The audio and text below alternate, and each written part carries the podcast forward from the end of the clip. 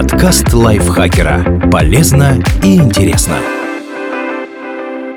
Всем привет! Вы слушаете подкаст лайфхакера. Короткие лекции о продуктивности, мотивации, отношениях, здоровье, обо всем, что делает вашу жизнь легче и проще. Меня зовут Михаил Вольных, и сегодня я расскажу вам о 10 типах начальников, которые способны превратить вашу жизнь в ад.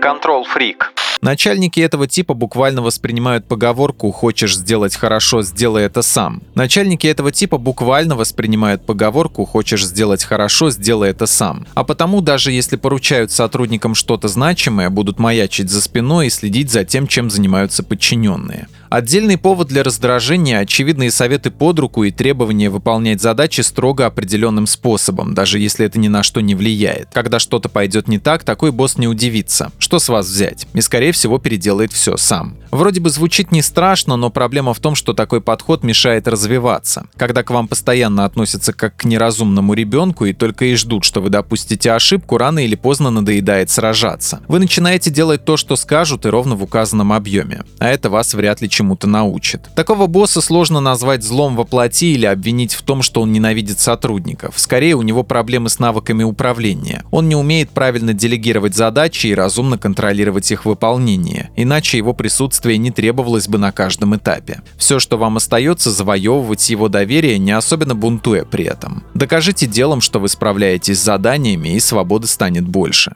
Призрак. Этот начальник занимает позицию прямо противоположную контрол-фрику. О его существовании вы вспоминаете в моменты его внезапного появления. В остальное время отдел сам прекрасно справляется со своей работой. Такой босс выглядит довольно безобидно и напрягает обычно только одним. Никто не понимает, зачем он нужен и почему получает зарплату руководителя. Если ваши зарплаты и обязанности вас устраивают, все, что мешает работать с таким начальником, обостренное чувство справедливости. Чтобы меньше нервничать из-за сложившихся обстоятельств, обстоятельств поищите для себя рациональные аргументы. Например, босс получает зарплату не из вашего кармана, поэтому не стоит так переживать. Эгоист.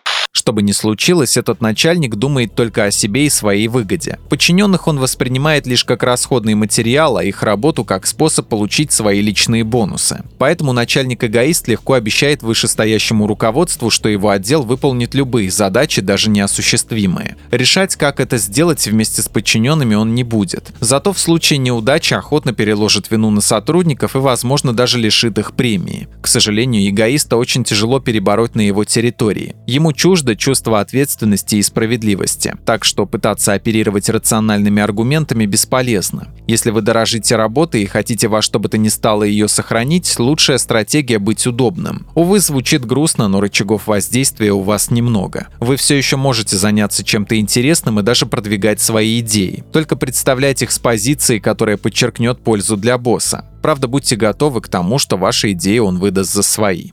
Суперзвезда.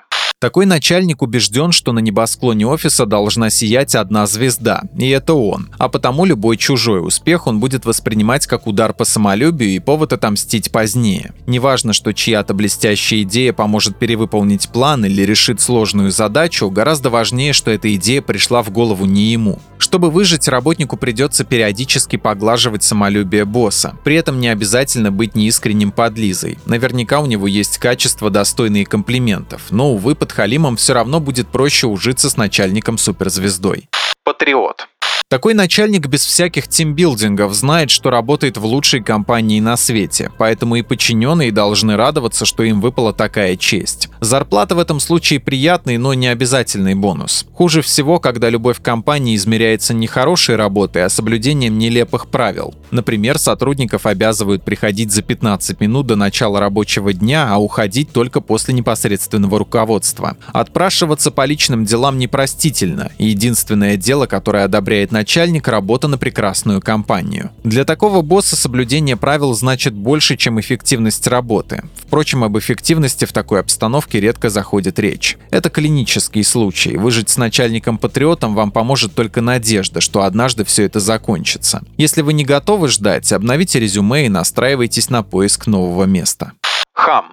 Иногда может показаться, что боссы такого типа шагнули в кабинет руководителя прямиком из подворотни. Иначе трудно объяснить их особую манеру общения, выходящую далеко за рамки делового этикета. За любую ошибку и даже самый мелкий просчет они осыпают подчиненных оскорблениями, нередко с отборным матом. Извинений вы, разумеется, никогда от них не дождетесь. Не всегда цель начальника хама унизить вас. Более того, порой он даже не осознает, как именно себя ведет. Просто привык к такому общению, которое из-за иерархии получается односторонним. Это его не оправдывает и тем более не означает, что нужно оставаться равнодушным к постоянным унижениям. Они разрушительны и могут привести к неприятным психологическим последствиям. По идее, в подобных ситуациях должны разбираться HR-специалисты, но делают так не всегда. Если это ваш случай, хороших новостей нет. Скорее всего, придется уйти. Впрочем, перед этим попробуйте поговорить с боссом Хамом и очертить границы. Вдруг сработает.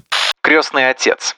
У такого начальника огромная семья, множество друзей и знакомых. И всех он пытается трудоустроить к вам в отдел. Причем связи здесь играют гораздо большую роль, чем компетенции. В итоге оказывается, что работу способны выполнять только несколько сотрудников. И все дела вешают на них. Самое время найти трудовой договор, должностную инструкцию и освежить в памяти, что именно вы должны делать на рабочем месте. А потом честно и добросовестно выполнять положенное, не взваливая на себя чужих обязанностей. Технически придраться к вам будет невозможно, так что сможете какое-то время продержаться и не погибнуть под завалами чужой работы.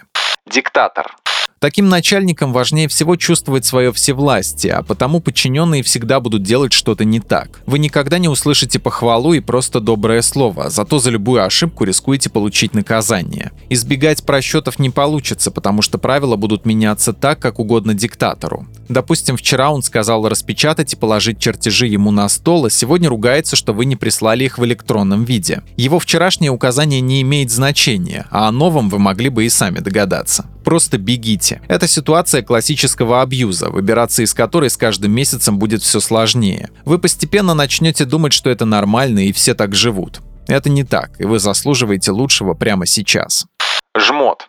В год каждому сотруднику полагается 5 ручек и один блокнот. Пачки бумаги просчитываются и выдаются лично в руки только после обоснования, что и зачем вы собираетесь печатать. Кулера не будет, потому что в кране прекрасная вода. Все это вроде не смертельно, но делает работу некомфортной. В мелочах можно уступить, самим купить ручки и скинуться на воду. Крупные покупки лучше обосновывать выгодой, которую они принесут компании. Чем убедительнее вы будете, тем больше шансов на успех. Адепт дискриминации. Такой начальник может взъесться на вас, потому что вы женщина, мужчина, рыжий блондин, не славянской внешности, не москвич, москвич, неправильно ставите ударение в слове «творог». Логики здесь не будет. Результат дискриминации, как и повод для нее, может быть разным. Например, на вас будут сваливать сложные задачи, потому что вас не жалко. Или наоборот, не давать их, потому что вы точно не справитесь. Возможно, вы не услышите прямых оскорблений в свой адрес, но фоновые шутки обязательно проскользнут. И это определенно негативно отразится на вашей жизни и самоощущении. Бороться с дискриминацией как явлением в лице одного единственного начальника достаточно сложно, хотя и можно. Если у вас нет внутреннего ресурса, чтобы переубеждать, спорить, объяснять и жаловаться, вы вправе ничего этого не делать. Активизм — это личный выбор, но и терпеть подобные обращения вы не должны. Лучше подыскать себе новое место работы.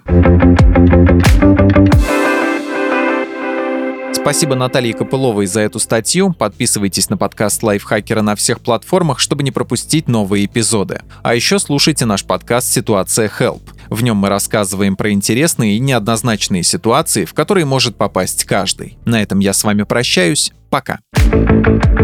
Подкаст Лайфхакера. Полезно и интересно.